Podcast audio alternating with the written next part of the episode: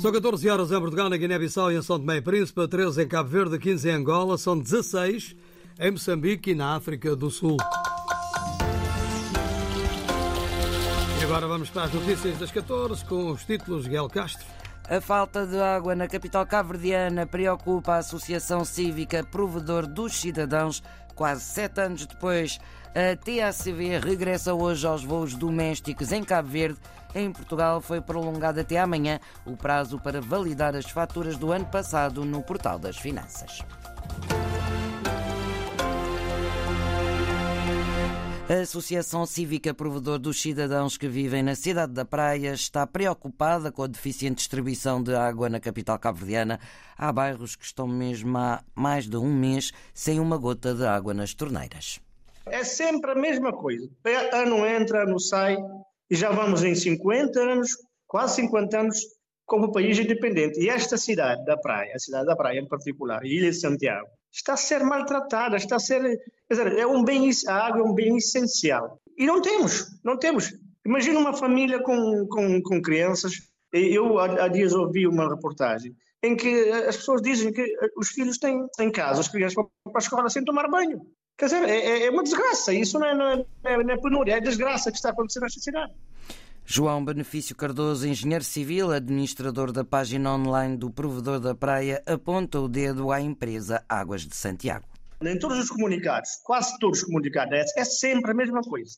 É o problema do roubo de, de, de, de água, é o problema das condutas eh, antigas, mas é, é uma empresa que se já tem esse, essas informações, porque é que em 10 anos não, não, não age não, em conformidade? Em, em substituir essa conduta que diz, que diz que é antiga e combater o roubo de água. Isso não é problema do comum cidadão que, que paga as suas contas mensalmente. Parece que, que, se, não, se não tem capacidade, que saiam e deixem outra, outra entidade entrar ou, ou outros dirigentes. Isso não pode ser. João Benefício Cardoso, da Associação Cívica Provedor dos Cidadãos que vivem na cidade da Praia, por sua vez o presidente da Águas de Santiago, disse à agência Lusa já ter pedido ao governo medidas urgentes para acabar com o roubo de água nas condutas públicas, uma situação que, diz o gestor, condiciona o normal abastecimento de água à capital cabo-verdiana. A companhia aérea cabo-verdiana TACV regressa hoje aos voos domésticos em Cabo Verde quase sete anos depois e vai operar a partir de, dos quatro aeroportos internacionais. A empresa anunciou que vai retomar as operações em regime de complementaridade com a TICV, detida pela angolana Bestfly, a única que faz as ligações aéreas entre as ilhas através de uma concessão estatal. A companhia TACV indicou que vai começar a operar de e para os quatro aeroportos internacionais da Praia, Sal, São Vicente e Boa Vista. E Cabo Verde quer mais slots, o que significa vagas no aeroporto de Lisboa, para aumentar os voos a partir de Portugal.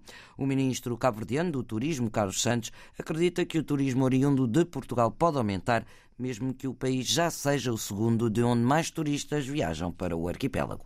A margem para crescer em Portugal vai depender muito da nossa ação enquanto, digamos, autoridade a nível de, do Instituto do Turismo da promoção do país.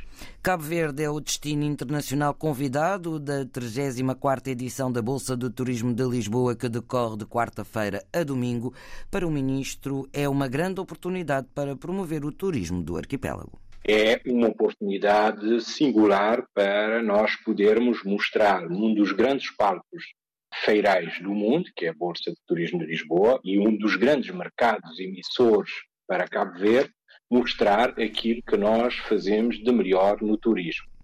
Carlos Santos adiantou que Cabo Verde vai levar à Bolsa de Turismo de Lisboa uma delegação composta por operadores turísticos e hoteleiros, agentes culturais e convidou a comunidade cabo-verdiana residente em Lisboa. Um português foi detido em Maputo, suspeito de burlar mais de uma dezena de moçambicanos aliciados para irem trabalhar para Portugal.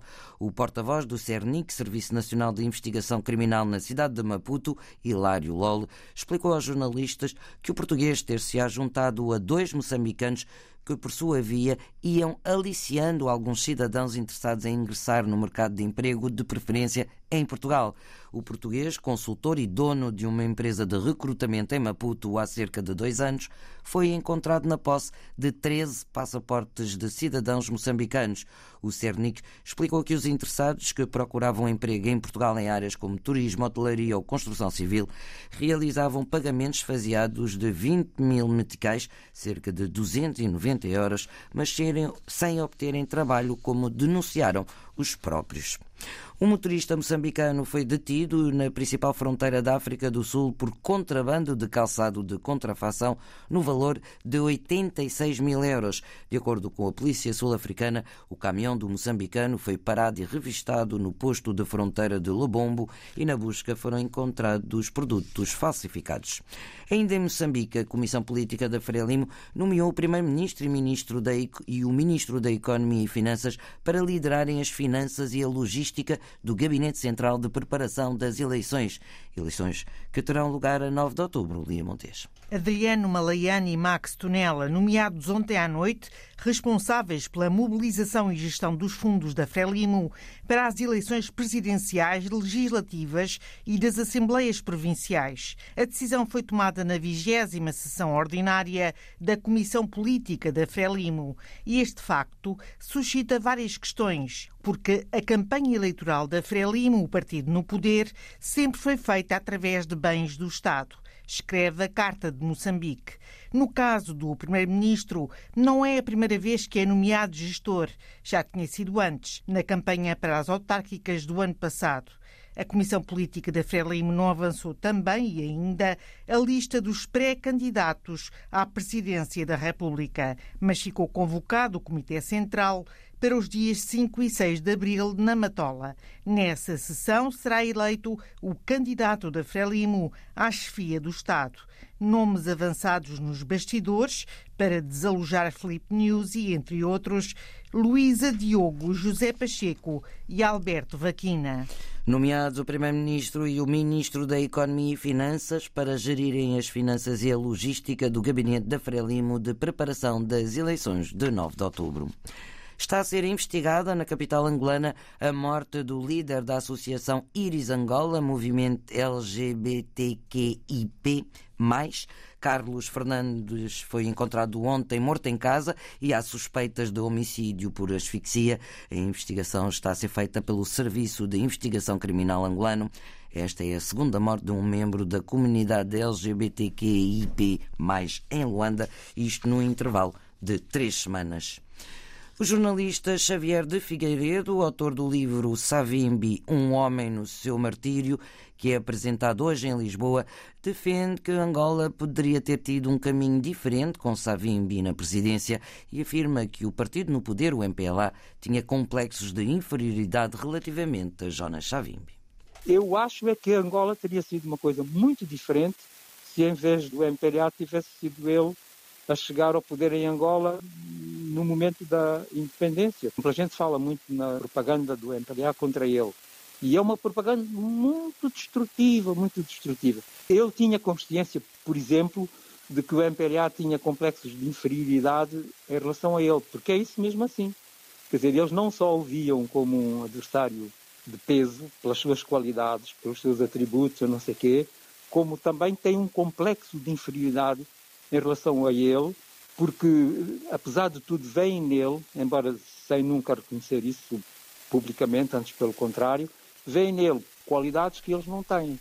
O livro Savimbi, Um Homem no Seu Martírio, é apresentado esta tarde às 5h30 no Palácio da Independência, em Lisboa.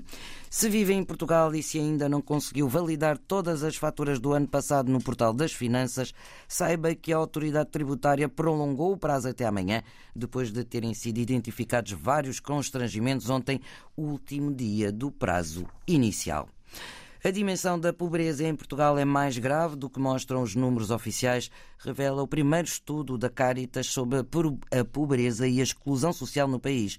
O documento salienta que os dados oficiais não refletem, por exemplo, as dificuldades económicas que enfrentam os imigrantes ou as pessoas em situação de sem-abrigo.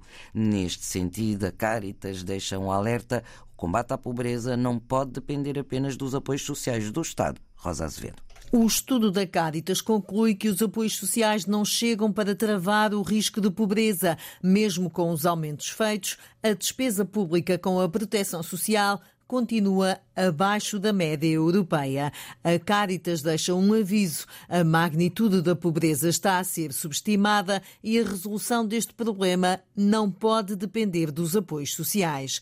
No relatório divulgado pelo Jornal Público fica outro alerta. As estatísticas estão a deixar de fora a população sem abrigo, os reclusos e quem vive em alojamentos temporários, como por exemplo os imigrantes. A Caritas recebe cada vez mais pedidos de ajuda de quem vive à margem da sociedade. Neste estudo defendem-se intervenções centradas caso a caso, até porque as situações de pobreza mais severa são estruturais. As soluções tentadas nos últimos anos não tiveram resultados.